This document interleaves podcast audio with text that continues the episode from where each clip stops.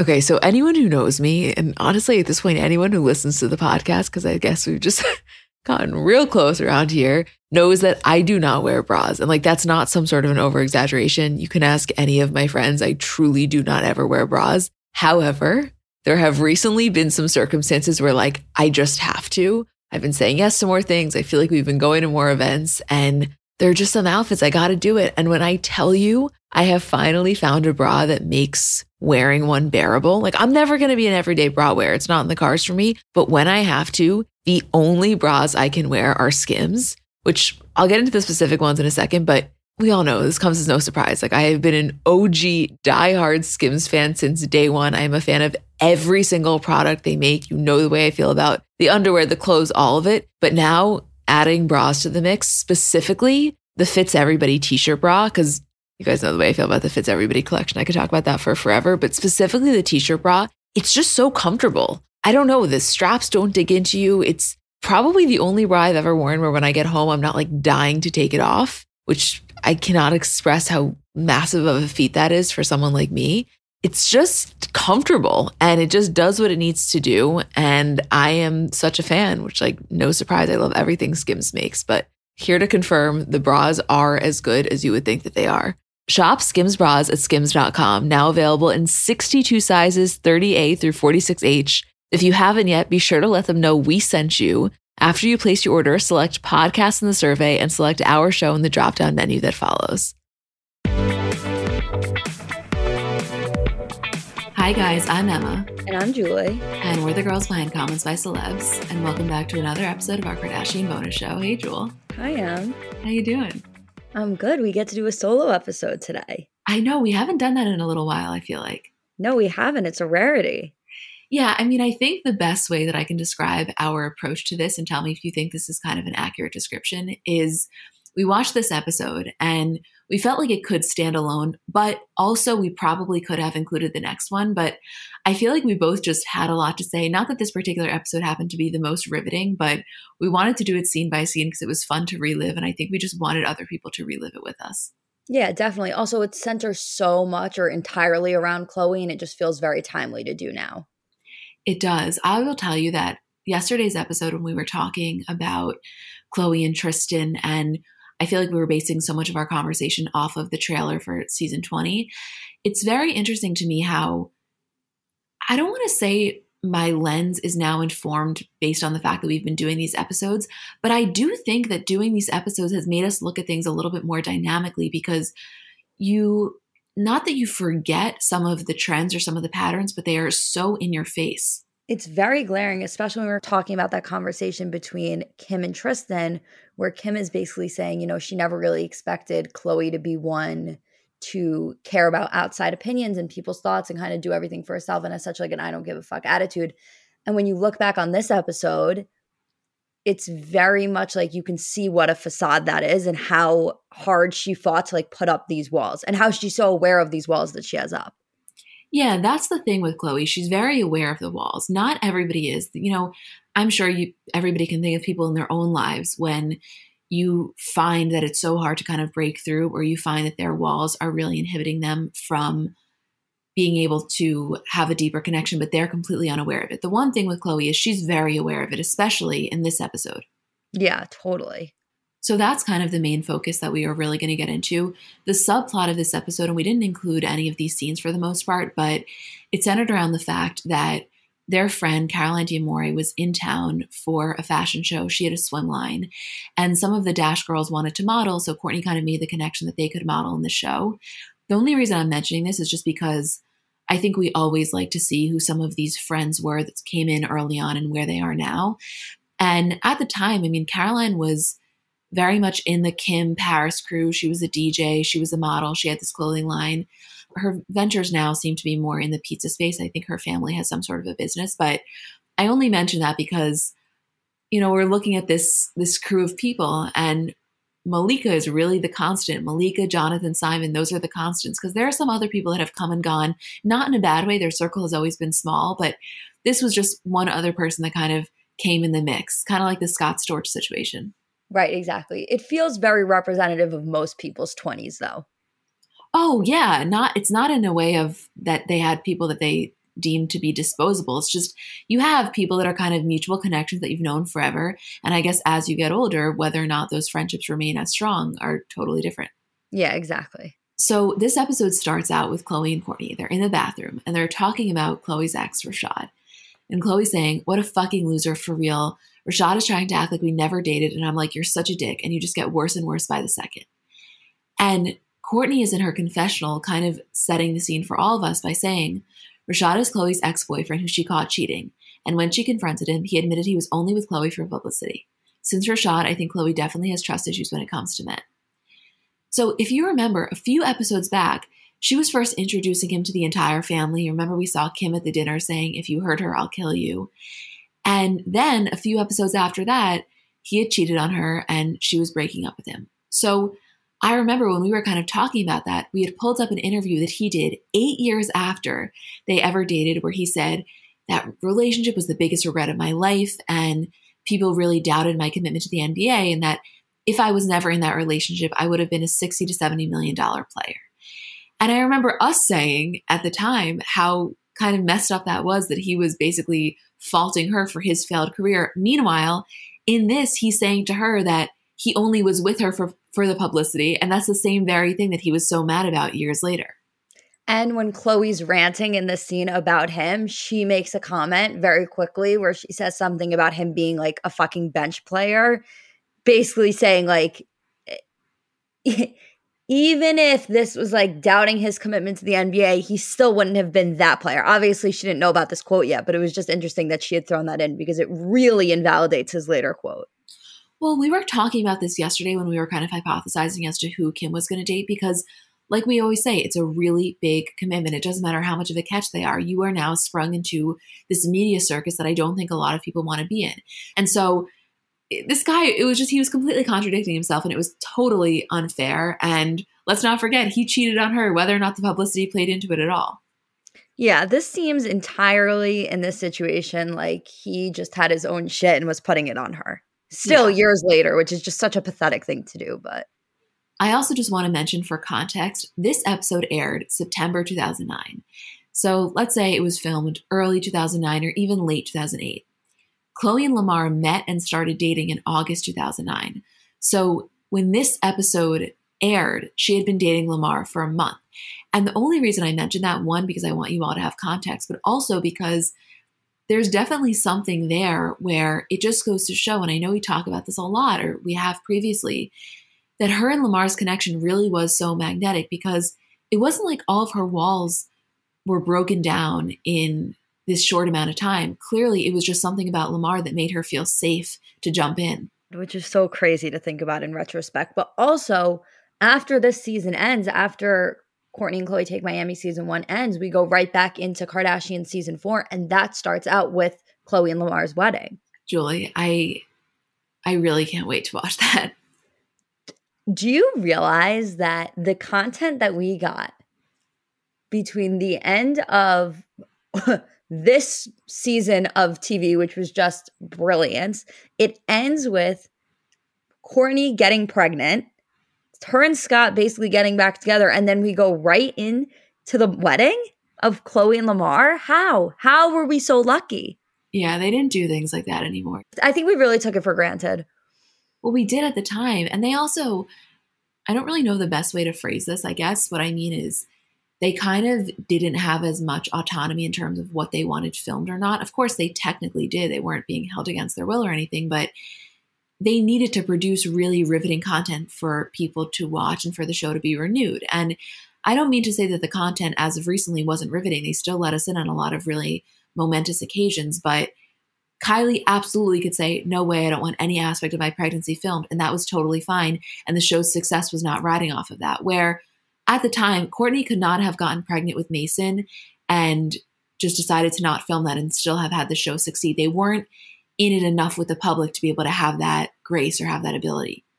Yeah. Uh, I think that preg- I don't want to say that it saved the show because I don't think the show was going anywhere, but I do think that there was an element of that pregnancy and watching that journey that really took the show to the next level, combined, of course, with the wedding, because you went from this family with this crazy dynamic and all of the siblings being so crazy with each other to now these outside forces that were playing where you were like, oh my God, every level of this is crazy. Right. That's exactly what I'm saying. And I honestly don't even feel guilty saying that I loved having those things filmed because it didn't feel to me like they regretted doing it or they were, you know, unhappy with doing it in the moment. I think just now they've gotten to the point where they can pick and choose more, but I don't think not being able to be so selective was something that they were upset about because I think honestly, they had a one track mind and the one track mind was fame and they were going to do anything they had to do. And so I don't think that it came at a detriment to them. I don't think so either, especially for Khloé and Kourtney, who the beginning of this beginning seasons of the show didn't necessarily revolve around, and it was so Kim centric. And now with the introduction of them going to Miami and their personal lives taking off, it elevated them to a different kind of fame because they were no longer just the side characters. You were watching the show just as much for them as you were for Kim and Kris. I hadn't really thought of that as much because when I'm watching it, I feel like I'm just so in it. But it's very true that so much of what we've spoken about when we were watching the previous seasons was how it really was the Kim show. And there were definitely moments when we saw Khloé and Kourtney feel a little bit anger towards her and i think understandably. And so i i don't think when i was watching this the first time around i recognized how big of a deal this was to Khloé and Kourtney to be able to kind of be standing on their own here. This was a test for them in a way. Like it's not that the country already didn't have a liking towards them, but this was a test to see are we entertaining enough on our own, or can we garner that same amount of public attention and public approval without Kim in the picture? It's funny because to me, they're more entertaining. I don't know if I necessarily would watch the show for them from the start without Kim being involved in it. I don't think they would have gotten a project on their own just based on entertainment value because you needed the Kim stardom. But if you're going just off the entertainment value that they provide, yeah, they are more entertaining. Well, yeah, because they're just willing to be a little bit more crazy and they're willing to be more of partiers and things like that. And Kim, totally her thing, nothing wrong with it, but Kim drank one time in three seasons. Those nights of Khloé and Kourtney having so much fun and partying was what people wanted to watch. Right. Exactly. Anyway, giant tangent, although one that I welcome with open arms. Me too. Shall we? Scene one? Yes, let's do it. So Terrence and Khloé are in the studio for Khloé After Dark, and Terrence brings in his friend Larry Johnson, who's an NFL player. And Terrence says on air, Now, Khloé has been known to date an athlete or two, but you mentioned the other day that all athletes are full of shit and no good. So I brought in one of the only athletes that I trust, one of the best guys in the league right now. And Khloé's kind of questioning Terrence as to why he's placing so much trust in Larry. And Terrence is saying, I know the women he dates, he treats them like queens. And in her confessional, Khloé says, and might I add, she says this, and it is chilling now to hear these words. She says, I've had a few relationships with athletes, and in my opinion, I think athletes are players, but I also think just all men are players. Yeah. right? Yeah. Terrence then asks if Khloé would go out with Larry, and she says no, but Julie, hearing those words really just make you think.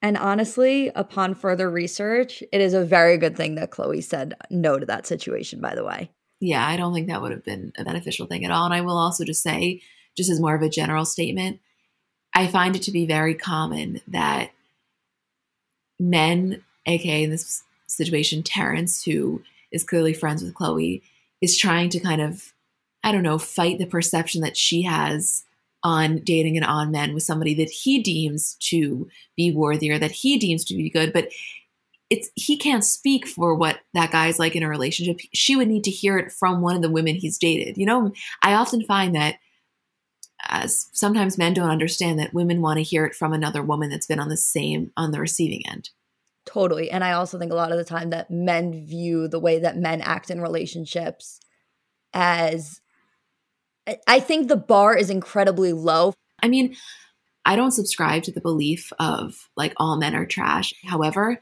if I was Khloé in this situation and I had been through what she had been through, I could very much understand why that's her mindset. Yeah, I think it's all about personal experience. Totally. And I don't fault anyone for that. Right. So, next scene, and this one comes kind of out of left field. Khloé and Malika are at lunch with the singer Omarion, who they're friends with. They've been friends with him for a while. Khloé saying that she's known him for seven years. They're very close. He was in Miami to record. And they're sitting down, and she's kind of just talking to him, venting about how she really isn't liking any of the guys in Miami. And he's saying to her, You know what? You need to be looking for dates in different places. You need to find a real man who's going to take care of you. And when he says that, I think, at least for me when I was watching it, it really did seem like this was just her good guy friend that's kind of giving her some advice and saying who she thinks or the type of person that he thinks she needs to be around. That was kind of all I took from that in this first scene. Yeah, especially because she is setting it up that they've been such good friends for so long.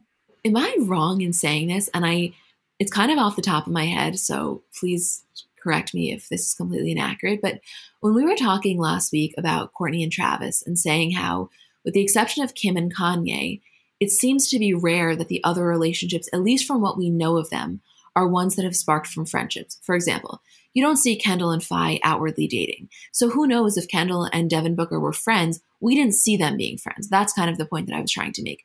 We knew that Kourtney and Travis were friends. We knew that Kim and Kanye were friends. It was filmed. So this situation, as it kind of escalates, which you'll see in the next scene, not that Khloé ended up going out with Omarion, or at least in this episode she didn't, but him even a little bit pursuing her, I think we were all thrown off by because typically they weren't engaging in things with people that they were friends with. Yeah, not that we necessarily knew about, no. Right, that we knew about. Right. It I mean, I don't think at this point we knew enough about their dating history, specifically Khloé's dating history, to say whether it would be super off brand or not for one of them to date their good friend. But it did seem at this point that what Omarion was saying, just based on the one scene that we've seen with him, that it did seem a little out of left field for him to kind of be pursuing her. But just let's take one second. Let's talk Kendall Ben Simmons, Kendall Devin Booker, Kylie and Travis, um, Kourtney and Younes. I'm just going to keep listing a few. Kim and Kris, Khloé and Lamar.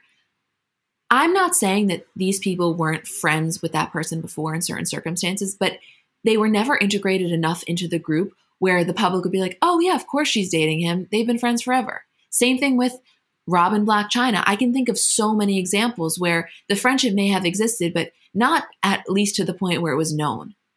Right. Um, I think that Khloé and French Montana were friends or friendly.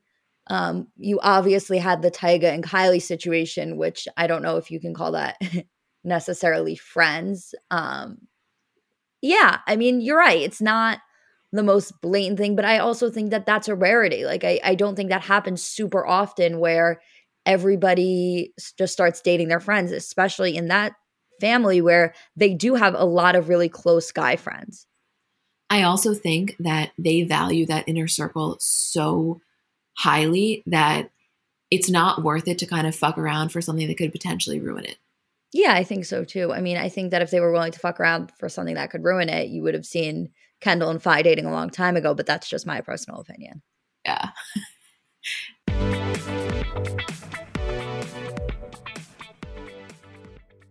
so I know we're all kind of operating at a different skill level when it comes to makeup. Like I have some friends who they do their makeup and it looks like they got it professionally done. I have others who know nothing about any products. And then I would say I'm somewhere in the middle. Like by no means am I very skilled, but I think I can hold my own. And in terms of my everyday, I'm just doing mascara, lip gloss, and maybe a little bit of highlighter on my inner corner. So if I'm only using a few products, I need them to be excellent. And I've recently been very into the Thrive Causemetics mascara, which I'll tell you about in a second, but just in general, a note on the company. For every product purchase, Thrive Causemetics donates products and funds to help communities thrive, which I just love knowing that I'm buying from a company that does that.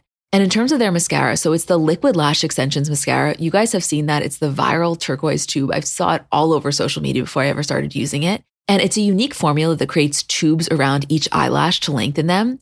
It's also super easy to remove. So it slides right off with warm water. It doesn't leave smudges. And the ingredients are really nourishing. So they support longer, stronger, and healthier looking lashes over time. It really just gets the job done. Like you will see what I mean when you try it. Refresh your everyday look with Thrive Causemetics, luxury beauty that gives back. Right now, you can get an exclusive 10% off your first order at thrivecausemetics.com slash CBC. That's Thrive Causemetics, C-A-U-S-E-M-E-T-I-C-S dot com slash CBC for 10% off your first order.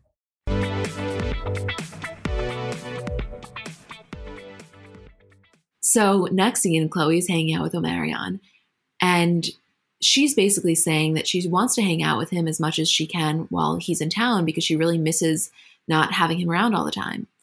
And he says to Khloé, and I quote, I wanted to talk to you because I don't want you to become this woman who feels like every man is the same. I think you should just try something different. I think you might want to try someone like me. Yeah, I just dropped that. You want me to tell you why? Because we've been cool for so long, and I think a friendship is a prelude to a relationship. What do you think about that idea? She is visibly shocked, and in her confessional, she says, He really springs his whole relationship talk on me. Am I such a hopeless because that's one of my really good friends? It feels like he needs to date me.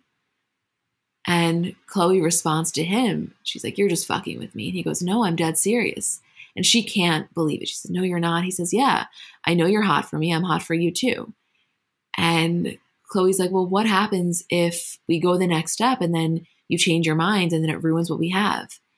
And she basically is saying that she's really uncomfortable and she needs to get out of the situation. But I just want to mention before we reflect on this notice that when she says to him, talking about what could potentially happen, she says, and I quote, What happens if we go the next step and you change your mind? Not like a mutual thing, not what happens if feelings change. And I know some could say that that was just her choice of words. I think it's a little bit deeper than that. I think that's already where her mindset went. Like something's going to happen where he's going to no longer want this. Right. Like in her mind, it, there's no shot of it working out. It's not like she was considering it like, oh, like he's one of my really good friends. We already know we get along. If he's interested in me, maybe like we could see this working. Like in her mind, it was like, when this stops working, what happens then? It's not like if it stops working, it's when. And the other interesting thing that she says is when she's in her confessional and she's like, Am I such a lost cause that one of my friends wants to date me out of pity? I would imagine a lot of that was kind of a projection of how she's feeling about herself. Oh, yeah, of course. But back to the previous point that you were saying, yes, we kind of were making the same point, but in different ways. And I actually want to talk about what you said. You were saying more so that she was viewing it as the outcome would already be negative.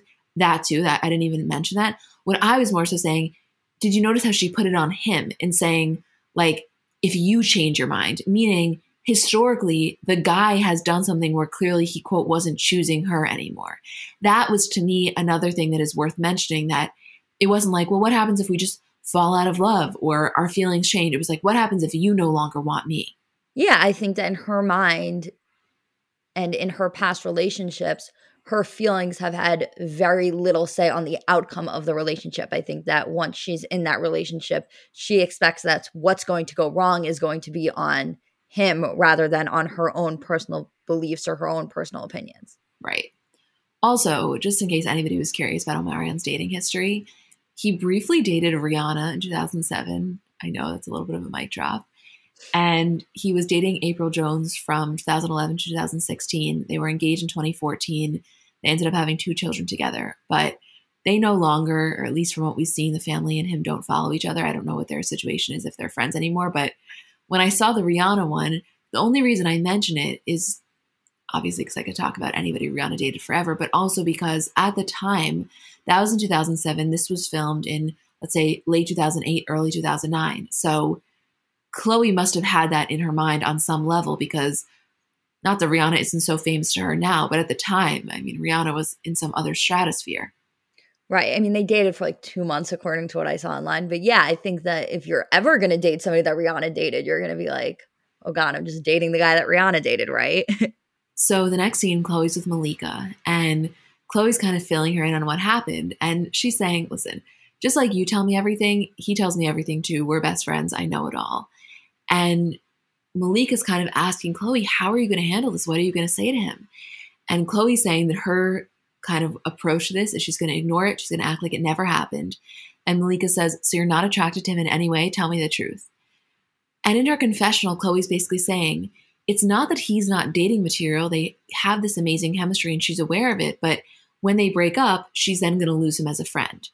And Malika says to her, All you're doing is projecting your past situations on him, and you know he's better than that. First of all, I have a couple of things. That's the point where she says the when when we inevitably break up, as if like it's already a negative from the start.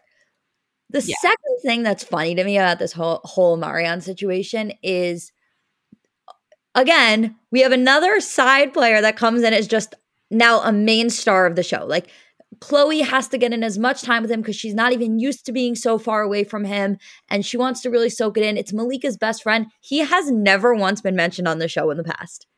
They did that so much in the earlier seasons.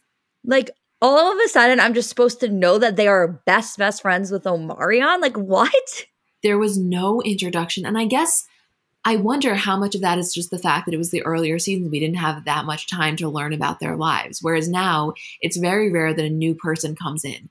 Pretty much everyone that graces the screen, at least in a significance presence, is somebody that we've seen. Like Mindy Weiss sits down at Kim's kitchen table to plan the Christmas party, and we all feel like we're just sitting down with them. We've been there a million times over. Something I feel like they did in the beginning seasons is, and I'm not doubting their friendships with these people, but I feel like they brought in a lot of characters and then hyped up the friendship to like prove how famous they were, like how famous they were even before the show started. Like, oh, our, our good friend Omarion, who we've been friends with for seven years, like, oh, Scott Storch, like the king of Miami, who who has to come see us every day. Like, I just feel like they were trying to hype up the fame level. Which, by the way, brilliant tactic. Right, totally. Yeah. So next scene, Rob is also in town. He looked so hot this episode. I know it's a total no. side note. It's not a side note. It's like the main part of the episode for me. Especially him in dinner in that little sweater and the chain. I just, I don't even know what to tell you, Julie. I can't handle it. I know. So at dinner, this is kind of an unnecessary plotline, but I just wanted to mention it the main Dash employee that we had been seeing in this episode is Carrie. She's obviously beautiful and she wants to get back on her modeling career. And Khloé's saying to the table that Rob had said something to her about how he wanted to go down on Carrie and that he only says that if he really wants to be with someone. And Rob's like, No, I never said that. I only met her one time. I just like mentioning these things because it is so classic. We talk about this all the time, but this is a prime example of one, there's no boundaries, which was another reason that it made the television so addicting. But second of all, talking about each other's sex lives, and in this case, them all talking about Rob's sex life and his kind of sexual desires was it was like another Tuesday afternoon. There was nothing. And I think that was another reason that everybody was so drawn to watching the show. Yeah, th- we always talk about that. And it's so, so true. Also, for us, I think that there were very few TV shows that we were watching at this time that really like delved into that subject matter. Like I, as you're saying that, I have such distinct memories of like anytime my dad would walk in the room when I was watching Kardashians, like I would change the channel, not because I wasn't allowed to watch it, just because like I felt uncomfortable watching it with him. Yeah. I mean, because we were, never knew what they were going to say. Yeah. I mean, we were 15. I was 15 years old at the time. And the idea of someone going down on someone, it was not something that I was at all well versed in. Like the idea specifically of Rob, who I had thought of this heartthrob, I don't even think I would have used the term like gone down on. I don't know if that makes me sound prude for that age, but I really wouldn't have. And so I felt like I did learn a little bit about these kind of dynamics when I was younger. I was 13, so I definitely like probably didn't even know what that meant. I wonder what the what other people thought of when they were watching this it, I guess it really just depends how old you were when you were watching this, and that kind of informs the way that you viewed this. Yeah, it totally depends. I think it also depends on a lot of people and their family dynamics. Like if they had older siblings that, you know, they kind of learned subject matter from at a younger age as opposed to, you know, if this was kind of the first time that they were hearing about it. It's really interesting. Like it was definitely for me. Um, I think I was just at the age where I was starting to really understand it um, or be first being introduced to it where it wasn't like the craziest thing I had ever heard. Like I was I was really like at that formative age. But 13 is still young, I think. 13 is very young, I think. I mean, I was 15 and I still felt like I wasn't supposed to be watching this. Again, not because I wasn't allowed, just because it felt forbidden. Right.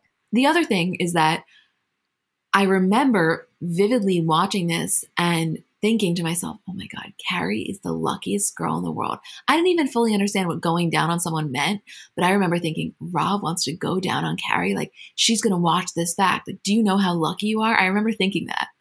Right. Like, I don't know what it means, but I know I want it to be made. Right. Ah, oh, to be young and naive. I miss those days. I don't even remember those days.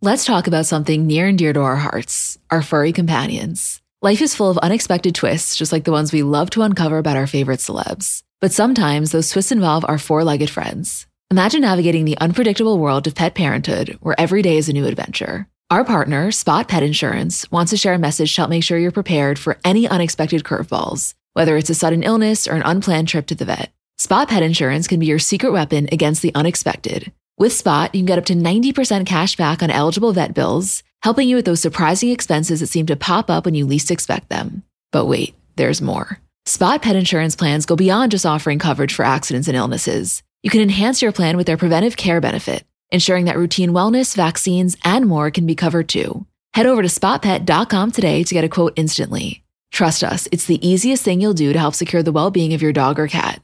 Visit www.spotpet.com today. Paid ad from Spot Pet Insurance. Waiting periods, annual deductible, co-insurance, benefit limits, and exclusions may apply. For all terms, visit spotpetins.com slash sample hyphen policy. Insurance plans are underwritten by either Independence American Insurance Company or United States Fire Insurance Company and produced by Spot Pet Insurance Services, LLC.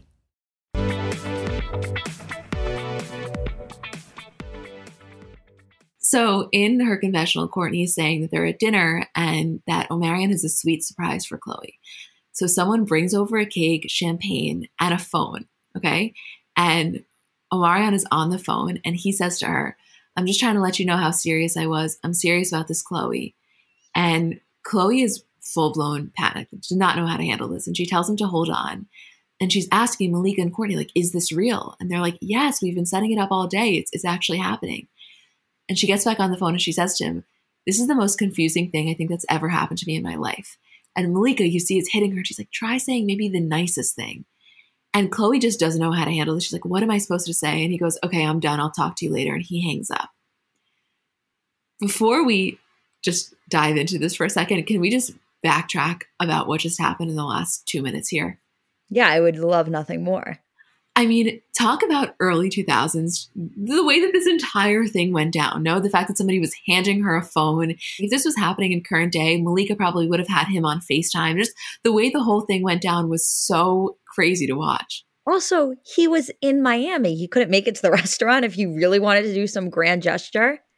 Also, it just goes to show how Khloé, this was very on brand for her in terms of she wasn't good. And by the way, you don't have to be good at it. I think you should be able to voice however you feel. But Khloé is not good at faking it, you know?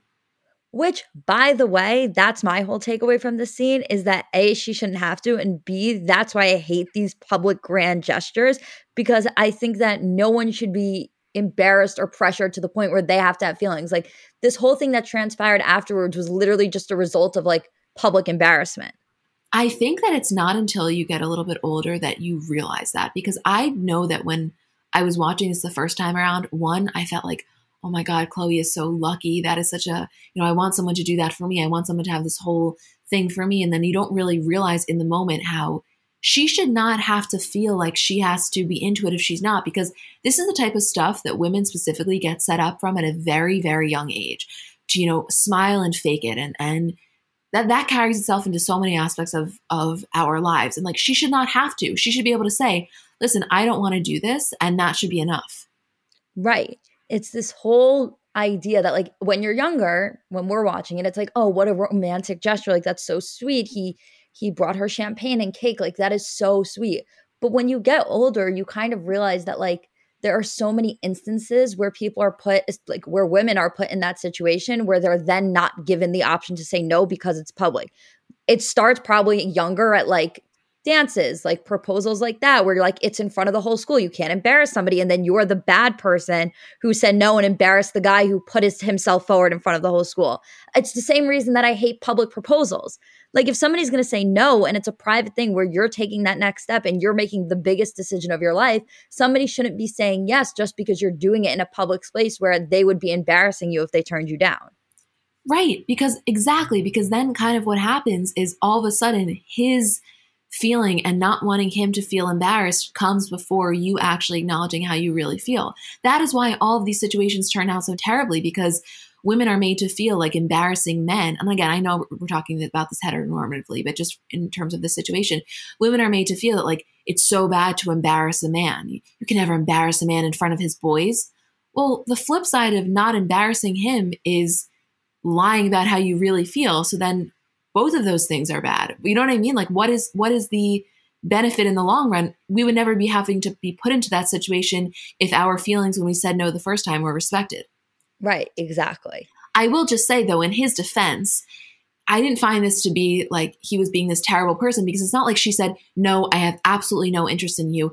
She was not like, she was saying, Listen, I, I don't know, you know? She was kind of I think made it to be like the lines were a little bit more blurred. It wasn't like she said, I want no part of this. I still don't think he should have done it in this way, but it wasn't like she was saying, I don't want this and this is an absolute no. She kind of, I think in their conversation, or at least his interpretation was that she could be open to it. Right. I don't think he had a malicious intent with this. It's just she was unsure. And the way it comes off when you watch it in retrospect was that he tried to take advantage of her uncertainty by doing something where it was public, where it kind of almost backed her into a corner, or he expected to kind of back her into a corner because he was doing this grand romantic gesture to try and change her mind instead of something where, like, let's talk about this privately. Let's try and talk and get all of our feelings out. And I'll say how I feel and you say how you feel instead of just jumping the gun to something where it's like, I'm going to put myself forward with this gesture. And then you have to reciprocate it because it's public. Right. I think I'm almost I think both of us almost are using this as an example to voice our frustration about this being done in general. Like on a spectrum, this wasn't the worst thing at all. No, not at all. This is like one of those things that I randomly feel like strongly about in general. We both do. We talk about that all the time. Yeah. I, I completely agree. So, anyway, she now is upset because he's mad. And so she gets up from the table. She walks away. She's trying to call him. She's trying to reach him. He keeps sending her to voicemail. And in her confessional, she's saying that she was just confused and she didn't really know why he was doing any of this for her. She calls Kim and she's telling Kim he will not answer me now. And Kim says, You just don't know how to deal with anything emotional. And Khloé says, I'm not an emotional person. That's why. Malika says, He needs to know that you care. And Kim's like, You need to literally call him 500 times in a row. And in her confessional, Khloé's saying that, you know what, she should have taken him more seriously, but she didn't really know what was going on. And also on that same phone call with Kim, I noticed you didn't write this down, but Kim said something like, I'm in a G string and high heels cooking. Sometimes you just really need to show them how you feel, or sometimes you just need to kind of like put it all out there.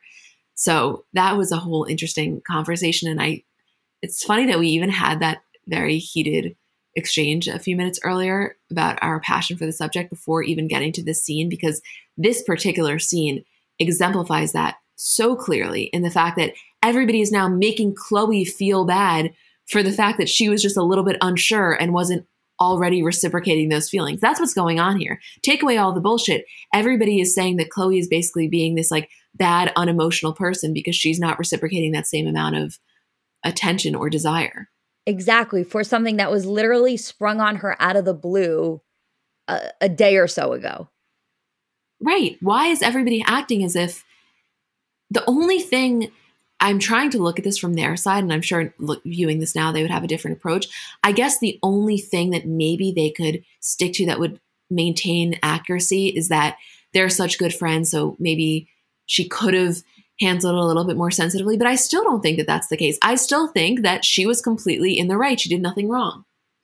Right. I I think so too. I really I think their perspective on it has to do a lot with the friendship and has a lot to do with the way we viewed these situations at the time, which was different than we view them now.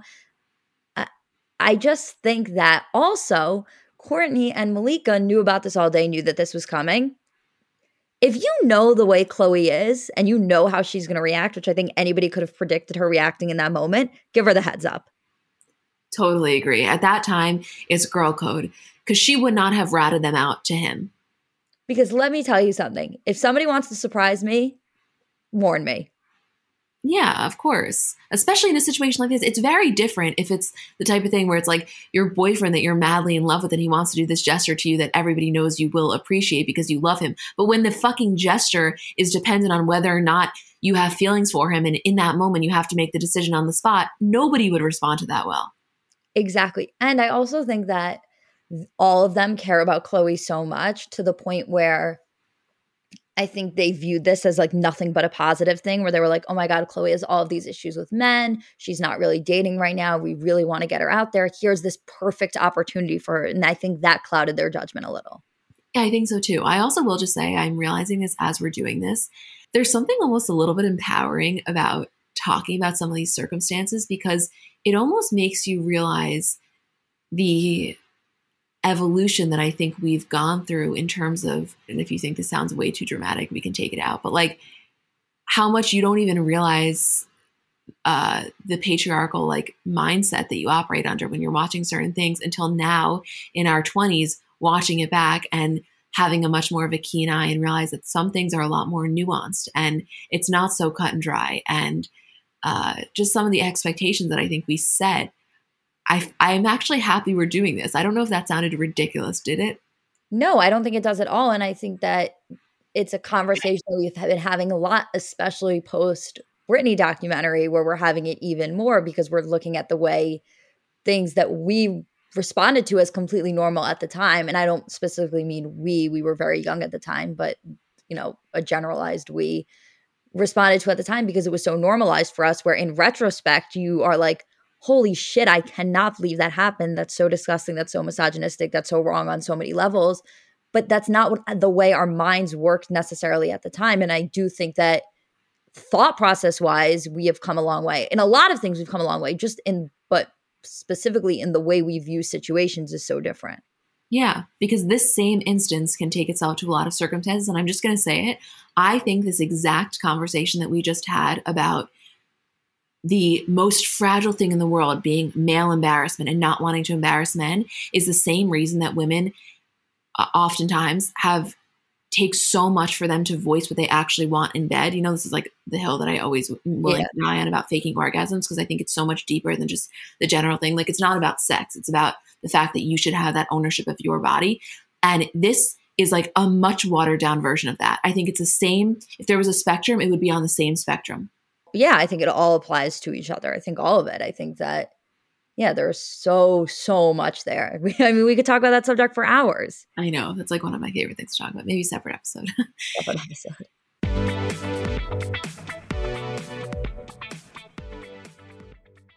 People have so many different hacks for getting a good night's sleep, and it's not to say that those don't work, but I really think you cannot discount the power of just good quality sheets and how much that can transform your sleep. I told you guys about these before, but as far as I'm concerned, and Branch are the best sheets on the market. And I think for me, the thing that like makes them so good is that they're really soft and luxurious while also being breathable. So they kind of work in all weather. And their signature sheets are their bestseller. They come in 14 versatile colors in all sizes from twin up to California King. I have them in the color stone, I have them in the color mineral, I have the waffle blanket. I have so many things from this company. Everything is just quality. And their sheets are made with the finest 100% organic cotton and completely free from toxins. Also, they said this, but I didn't really get it until I started using the sheets. They do get softer with every wash, and you'll see that. I've gotten these as gifts for so many people, and every single person has been a repeat customer. And there's a 30 night worry free guarantee, so you can wash, style, and sleep in their sheets for an entire month. And if you don't love them, you can send them right back. Sleep better with the softest, most breathable bedding from Boll & Branch. Get 15% off your order when you use promo code CBC at bollandbranch.com. That's Boll & Branch, B-O-L-L-A-N-D, branch.com, promo code CBC. Exclusions apply. See site for details.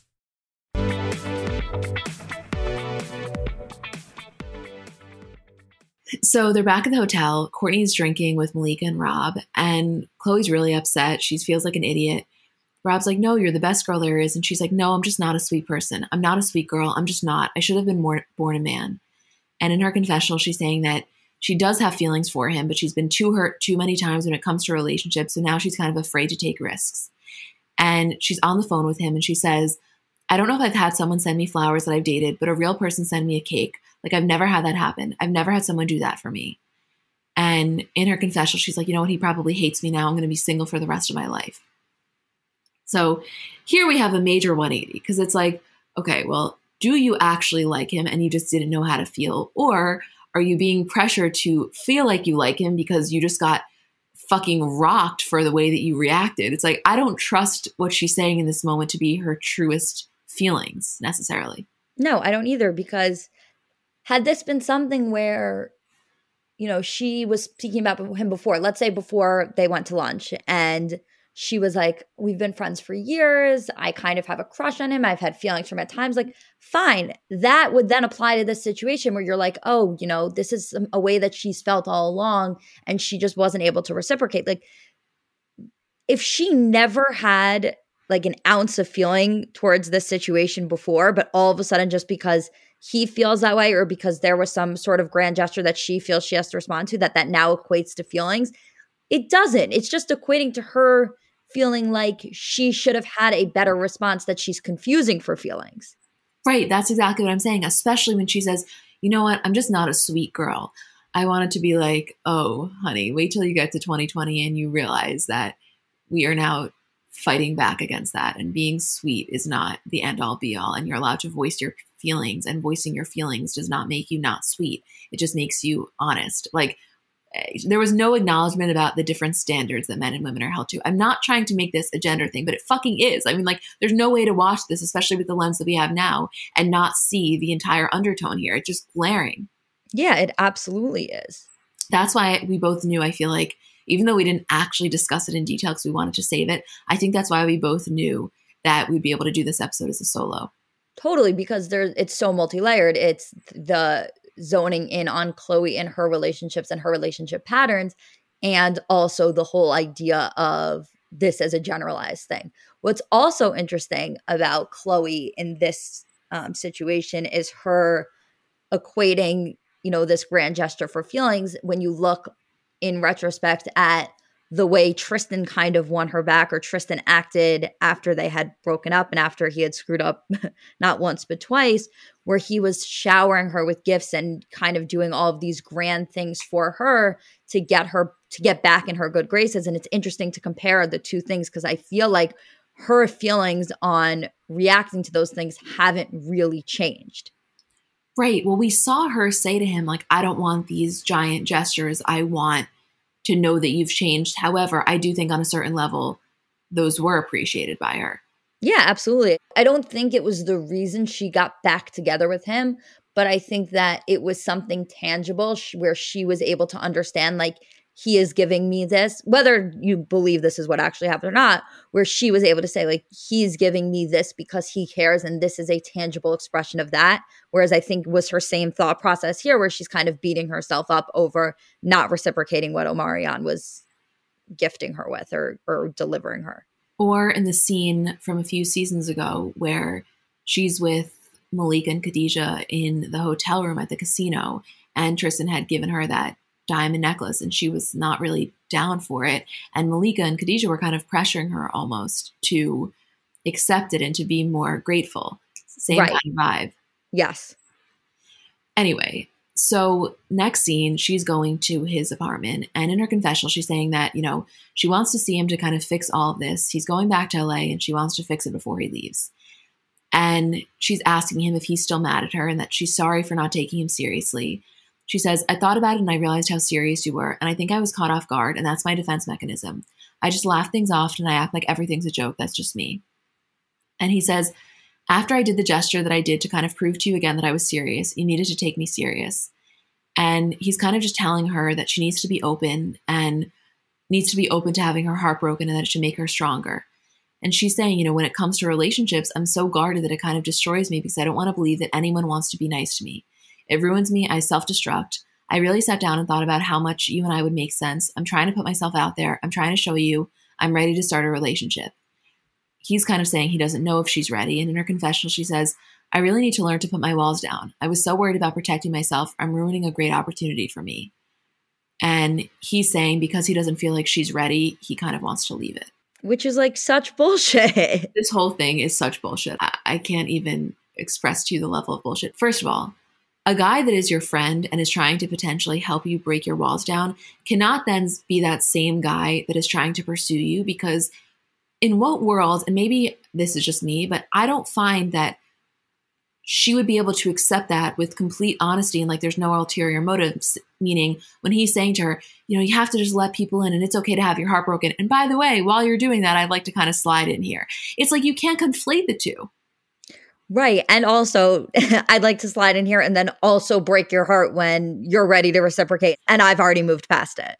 Right. And then it's kind of like she's being punished here when he's saying, you know what, because you didn't respond to that in the way that I wanted you to, and I was embarrassed, I don't feel like you're ready. So I'm just going to leave it. It's like, okay, so this the whole time is really just a power dynamic. Exactly. Yes. Right. I, I don't know why in this scene it's acting like I have this. I feel like we're both like you know, not Team Omarion. It has nothing to do with him. I'm sure he's a great guy. I just think it's representative of some of the manipulation tactics that men, some men, can use. Yeah, totally. I don't think it's specifically about him, although I don't appreciate the way he went about this. For example, like if you're going to really put yourself out there and you really feel strongly about dating your friend who has been super, super open with you about her own relationship struggles, then if you're serious about it, then the position you take is like, you know what?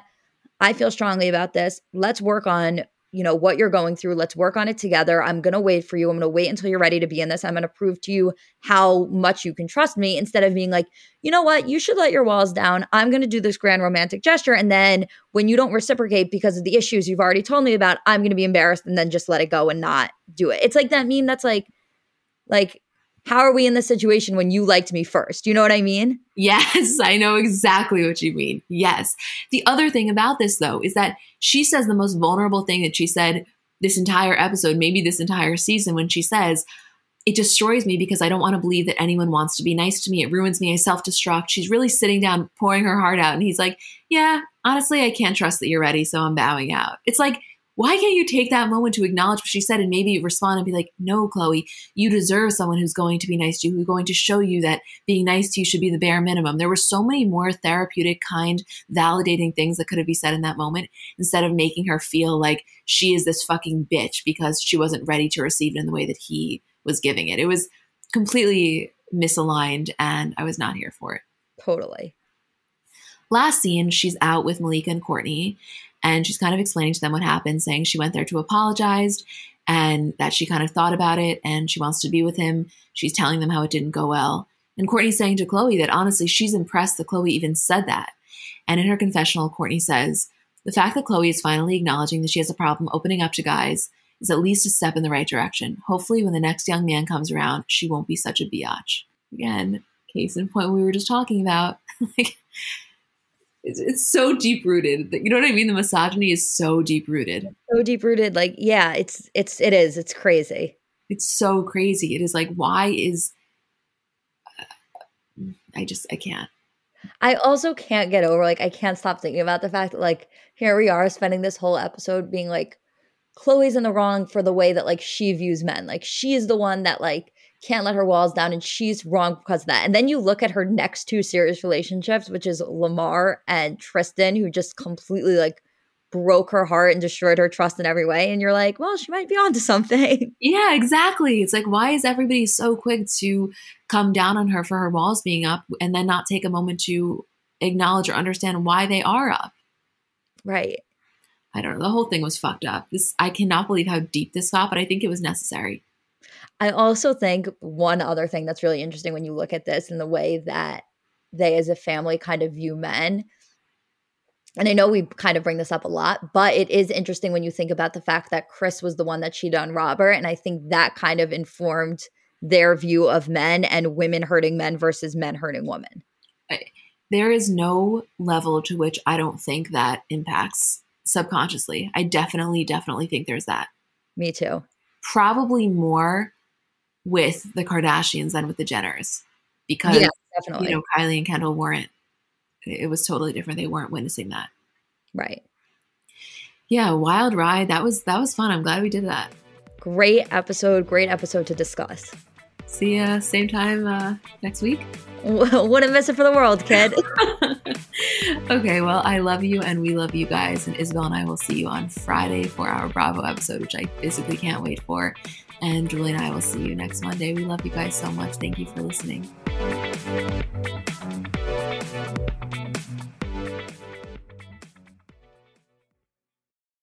So, I'm a big fan of transparency across all aspects of life. Like, generally speaking, there's pretty much nothing I wouldn't rather be told straight up. But specifically, when I'm buying something or paying for a service, I just want to know what I'm getting myself into. And oftentimes, there can be so much nonsense or so much yada yada for example, sneaky terms hidden in the fine print of contracts, or bills that randomly go up without properly alerting you, or budget airlines with cheap fares but then exorbitant fees to make up for it elsewhere. And we just should not need to be dealing with this type of yada yada in our lives. And yes, you could read every single word of every single contract, and that's one way of avoiding it. Or you can go with a trusted brand like Metro by T Mobile that helps you to get ahead and not pull you back. That's right. You don't take yada yada from life, so don't take yada yada from your wireless provider. Metro by T Mobile has no contracts, no credit checks, no surprises, and nada yada yada, which honestly gives so much peace of mind. Like, you shouldn't have to compromise for an okay option with sacrifices when you really deserve that full transparency. Stop by one of over 6,000 Metro stores nationwide.